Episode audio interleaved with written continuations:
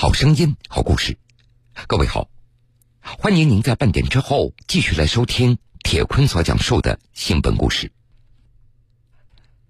人口管理在社会治理当中有着基础性的作用，能够对社会经济发展产生重要影响。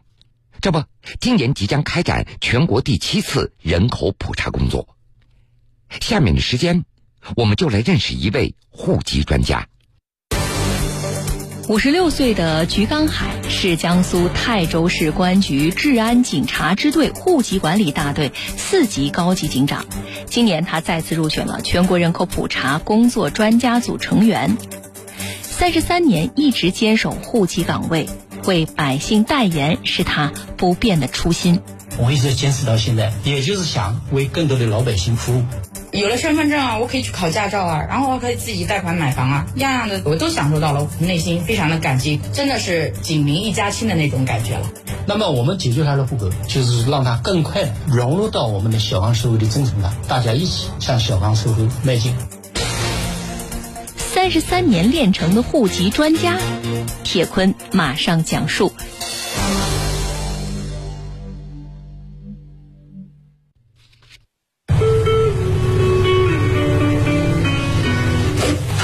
喂，你好，这里是泰州市公安局户籍办理热线，请问有什么事可以帮忙吗？就是我的身份证到期了，我问一下。身份证到期了是吧？你是泰州人啊，还是外地的？泰州户口是吧？你现在人在外地吧？上午，一个求助电话打进了居刚凯办公桌上的服务热线。接起电话，他耐心的沟通，仔细办理。很快就帮求助市民解决了户口办理难题。这个热线电话摆在居刚海办公桌上已经有十七年了，他为此先后直接服务群众三万多人次，成为百姓口耳相传的户籍专家。不过，二零一七年五月，一个特别的求助电话却让这位身经百战的户籍专家也犯难了。原来。这个求助电话是泰州市民政救助站负责人所打过来的。救助站寄养在兴化第四人民医院，也就是精神病医院的二十名流浪乞讨人员，因为有的生病需要住院治疗，需要办理相关手续。但是有一个问题，这二十名流浪乞讨人员都有精神疾病，并且都没有户口和身份证，急需要为他们办理落户手续。要为流浪乞讨人员办理安家落户手续，这在当时全国都没有先例，而且这二十名流浪乞讨人员没有一个人有准确的表达能力，所以要调查他们的出生年月等这些基础信息根本是无从下手。这该怎么办呢？当时居刚海的想法是，既然要办，就要合理、合法又合规。后来，经过与民政、医保、社保等部门集中会商研究，居刚海和户政部门决定想方设法为这二十名流浪乞讨人员来办理落户手续。为了避免出现双重户籍和违法犯罪人员利用流浪乞讨身份来逃避法律的制裁，他们首先通过公干部失踪人口信息库和人口信息管理系统等数据库进行排查。确保登记身份信息的准确性和户口的唯一性。另外，他们还对这二十个人进行 DNA 信息采集和指纹、掌纹的采集，并且录入全国打拐 DNA 信息库进行信息比对，核实身份信息。之后，泰州市救助站将二十人的照片和基本信息等通过媒体公示了一个月，尽最大可能为他们寻找亲属。由于这些人都没有姓名、年龄等这些准确的信息，鞠刚凯还和大家一起为他们每个人都起了一个名字。首先，一个新的问题，我们采用了传统的百家姓。二零一六年之前的统一姓赵，按照赵钱孙李的顺序啊，逐年给他取一个姓。中间一个呢，就是我们把男的定了一个振兴中华的兴，女的定为中华的华。第三个名字，我们按照中华人民共和国江苏省泰州市，按照这个顺序，每个人取一个字，这样他的姓名就产生了。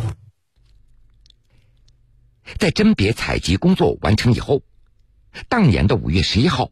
泰州市公安局和海陵公安分局两级公安机关为这二十名流浪人员集中办理了身份证。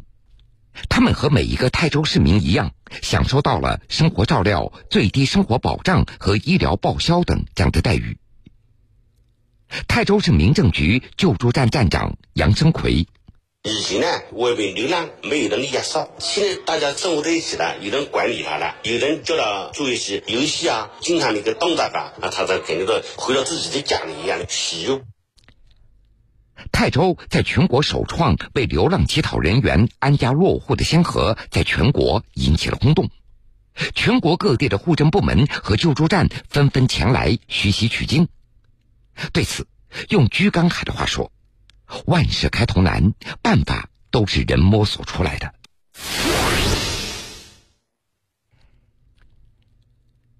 在居刚海的眼中，身份证虽然只是一张小小的卡片，但是却事关一个人的身份和尊严，甚至还事关一个人的生存，不是吗？小到出门买一张车票，大到生病住院办手续，你没有身份证那都不行。在江苏泰州有一个庞大的弱势群体，他们就是面广量大、来自云贵川的外来的媳妇儿。他们由于种种原因离开老家，来到泰州结婚生子。尽管他们都在泰州组建了新的家庭，形成了事实婚姻，但是大都没有办理结婚登记手续，而且也没有迁移户口。导致他们自己以及非婚生子女有人无户的现象，那是比比皆是。最终，给这些外来的媳妇儿以及他们的子女在工作和生活上带来很多的困难。比如，因为没有户口，在农村你就分不到责任田，也不能参加新农合医保和大病保险，一旦生病就无法得到救助。此外，没有身份证，买不了车票。出行、工作处处受到限制，所以居刚海下定决心，为了这些人公平而且有尊严的活着，再远的路、再大的困难也要办。二十八岁的乔珊珊，她从小因为家庭原因没有户口，虽然小时候学习成绩非常优秀，但是每逢考试，她都要被资格审查。成年以后，因为没有户口，无法办理身份证，找工作也成为一个难题，日子过得十分艰难。后来，泰州市公安局开展有人无户摸排工作的时候，居刚海了解到了这个情况。考虑到乔珊珊没有在医院出生，他就安排民警主动帮助联系机构为乔珊珊和她的母亲做了亲子鉴定，派出所为乔珊珊补录户口。民警还协调政府为乔珊珊办理了低保，民警甚至陪同她申领了结婚证。由此，乔珊珊的生活变得幸福了，她的性格也变得活泼开朗起来。现在能吃苦耐劳的她，月收入已经达到了将近九千元。有了身份证啊，我可以去考驾照啊，然后我可以自己贷款买房啊，样样的我都享受到了，内心非常的感激。一是对工作的那种认真负责，二是真的是紧邻一家亲的那种感觉了。五十三岁的刘巧娣，她曾经长期活的就像一个隐形人。二十八年前，她从云南巧家县远嫁到泰州江堰，由于在娘家的时候就没有上户口。与丈夫组建家庭，生了孩子以后没有身份证，出门连车票都买不了，社保更是办不了。由于没有身份证，刘巧弟她进不了正规的工厂上班，只能四处打零工维持生计。对于自己过去二十八年的日子，刘巧弟她用了四个字来形容：寸步难行。终于在二零一七年上半年，在居刚海的指导下。江堰当地的派出所远赴云南巧家县来调查刘巧弟的身份信息，并且顺利的为他办理落户，让刘巧弟真正成为了泰州人。我现在这个生活病，我就是要感谢派出所现在的政策是好政策。我们这子有户口，哎，我们这子有钱多了，这子儿子今年一天一天的大了，所以未来的生活病有希望啊。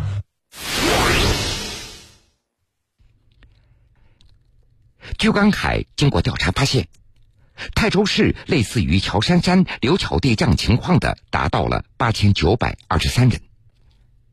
要为这些外省人员办理落户手续，工作量最大的莫过于出差外调了，因为这些人的老家大都在偏僻的大山里，困难那是可想而知。从二零一四年五月开始，居关海和县市区分局户政部门的同事踏上了山高路远的外调之路。尽管工作量非常大，居关海和同事们这一走就是三年，他们走遍了四川省和重庆市所有的偏僻的山区。其中也经历了种种艰辛。那是在二零一五年七月初，由于当时交通还不怎么方便，居刚海和三名同事乘坐三十六小时的火车到达重庆，辗转前往地处巴蜀大山深处的凉山州开展调查。当时当地刚刚经历了一场大雨，雨水冲刷过后，随时都有引发泥石流的危险。为了安全起见。居刚海他们一行人乘坐的出租车只能到达当地的一个民族自治乡，进村的山路必须要步行，足足有十多公里。然而，到了当地的派出所，居刚海他就懵了。怎么了？当地派出所里唯一的一台内网电脑居然坏掉了。无奈之下，居刚海也只能临时当起了电脑工程师，拆除硬盘，重新装机。经过两个小时的折腾，电脑总算是修好了。可是接下来还有十多公里的山路需要步行，一路上不仅道路泥泞，而且十分狭窄，路过峡谷地带，那更是险象环生。终于，他们在途中啃了一块面包，找到了当事人的家人，完善了调查资料，并且在天黑之前赶到了当地乡政府所在地。就是那一趟。居刚凯和同事们跑遍了四川所有的州县，没有一处是顺利的。这每到一处，都有难爬的山路在等着他们。但是想一想，那么多人在等着他们回去上户口，孩子们还等着户口本报名上学，这吃点苦都是值得的。三年的到村里面，那个周围的他认识的那个人在山里，而且没路，要想进他那个曾经住过的那个地方，还要两天的时间。后来就村里面给我们出证明，我们既然去了这么远，如果我们不把这个问题解决掉，那回来也没办法向群众交代。他在家翘首以盼。后来以后我们回来以后，很多人又去了，就是发现一个就去了，发现一个就去了，变成常态化了。经过为期三年的艰苦的工作。鞠刚凯和同事们也终于啃下了这一块硬骨头，八千九百二十三名无户口人员全部完成了落户登记。此举不仅为弱势群体找回了尊严，还让三百多户贫困家庭走上了脱贫小康路。五十六岁的菊刚海是江苏泰州市公安局治安警察支队户籍管理大队四级高级警长。今年他再次入选了全国人口普查工作专家组成员。三十三年一直坚守户籍岗位，为百姓代言是他不变的初心。我一直坚持到现在，也就是想为更多的老百姓服务。有了身份证啊，我可以去考驾照啊，然后我可以自己贷款买房啊，样样的我都享受到了，内心非常的感激，真的是紧邻一家亲的那种感觉了。那么我们解决他的户口，就是让他更快的融入到我们的小康社会的征程上，大家一起向小康社会迈进。三十三年练成的户籍专家，铁坤继续讲述。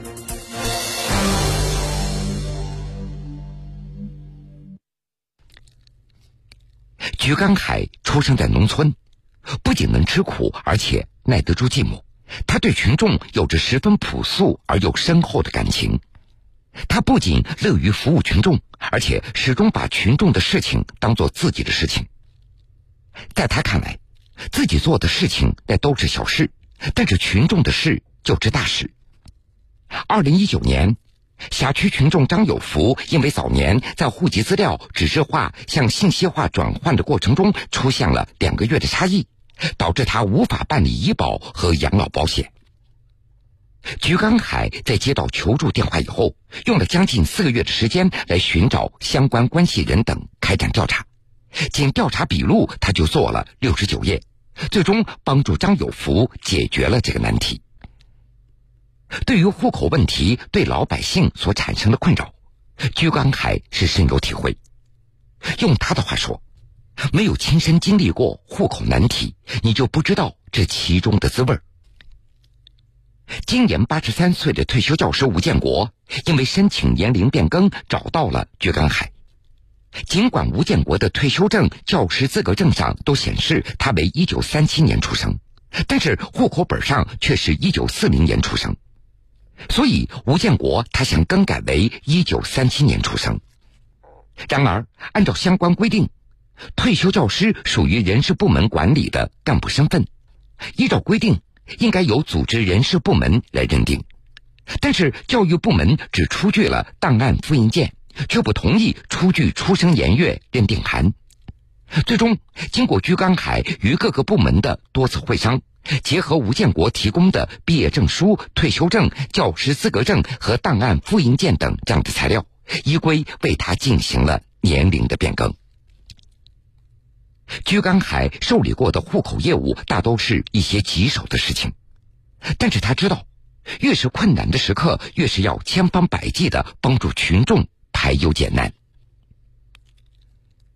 虽然今年只有五十六岁，但是居刚海两鬓的头发都已经全白了。这或许是他因为善于思考、用脑过度的缘故。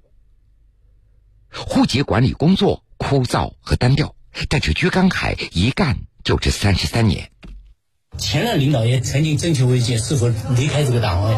我说我本相想我也想离开，但是呢，户籍管理它一个延续性，如果没有一个传承人，没有延续性，不知道政策的前后关联。如果我们没有一个专业的人来做专业的事，老百姓的那个户口问题不会得到根本的解决。所以一直延续到现在，我一直坚持到现在，也就是想为更多的老百姓服务。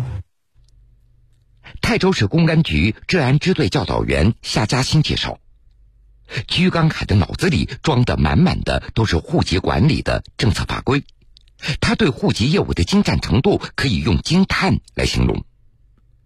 作为一名五十六岁的老同志，居刚海不光记忆力惊人，而且对我国在各个时期的户籍业务都十分精通。因为我们规范性文件比较多，他对我们这个文件的了解非常熟悉。他能记得哪一年的文号，内容是什么？我在工作上有什么不懂的地方，都向他请教。居刚海他始终认为，随着改革进程的不断推进，户籍管理工作也必须要与时俱进。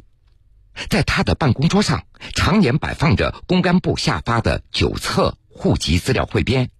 里面不光有各种规范性的文件，还有在各个历史阶段公安部对于户籍业务疑难杂症的答复。为了吃透精神，居刚海他记不清自己看了多少遍。他总是说：“时代在变迁，老问题解决了，接着新问题又出现了，不学习就跟不上时代的步伐和节奏。”居民王吉庆是泰州高新区的一名上门女婿。按照婚姻法的规定，结婚以后，王吉庆的户口就可以迁移到妻子所在的街道。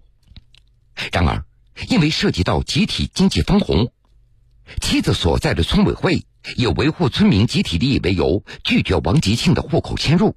最终，王吉庆找到了菊刚海。菊刚海经过仔细研究两部法律，并且通过户政部门协调村委会。最终由王吉庆自己做出不参与集体经济分红的承诺，为他解决了户口迁移的难题。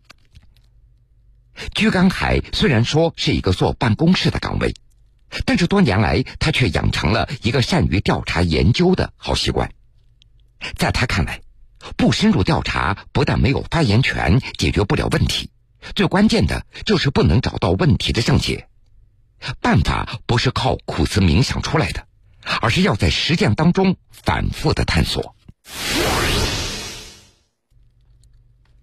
从警三十三年，鞠刚海先后两次获评全国人口普查先进个人，十三次获评优秀公务员，全程参与了全国第五次、第六次人口普查。今年五十六岁的鞠刚海已经从户籍大队教导员的岗位上退了下来。但是现在他仍然是出了名的大忙人，他不仅活跃在基层指导工作、开展调查研究，还因为业务精湛，先后应邀在省内外举办讲座两百多场次。日前，鞠刚凯还受到邀请，作为全省户籍管理的专家型人才，被推荐到公安部参与户口管理立法的相关工作。而在即将开展的全国第七次人口普查工作中，他再次作为专家组成员，主导开展了户口管理专项整顿。居刚凯他总是说，既要把事情做好，还要把好政策关，这才是真正对群众负责。没有身份的话，他就什么一点保障都没有。这一部分人，也是我们脱贫小康路上的参与者、奉献者，他们也有权利跟我们一起走上小康社会。那么，我们解决他的户口，就是让他更快的融入到我们的小康社会的正程上，大家一起向小康社会迈进。幸福在哪里？幸福在这里。好了，各位。非常感谢您收听了这个时间段铁坤所讲述的新闻故事。如果想回听以往的新闻故事，请各位在大蓝鲸客户端点播铁坤讲故事。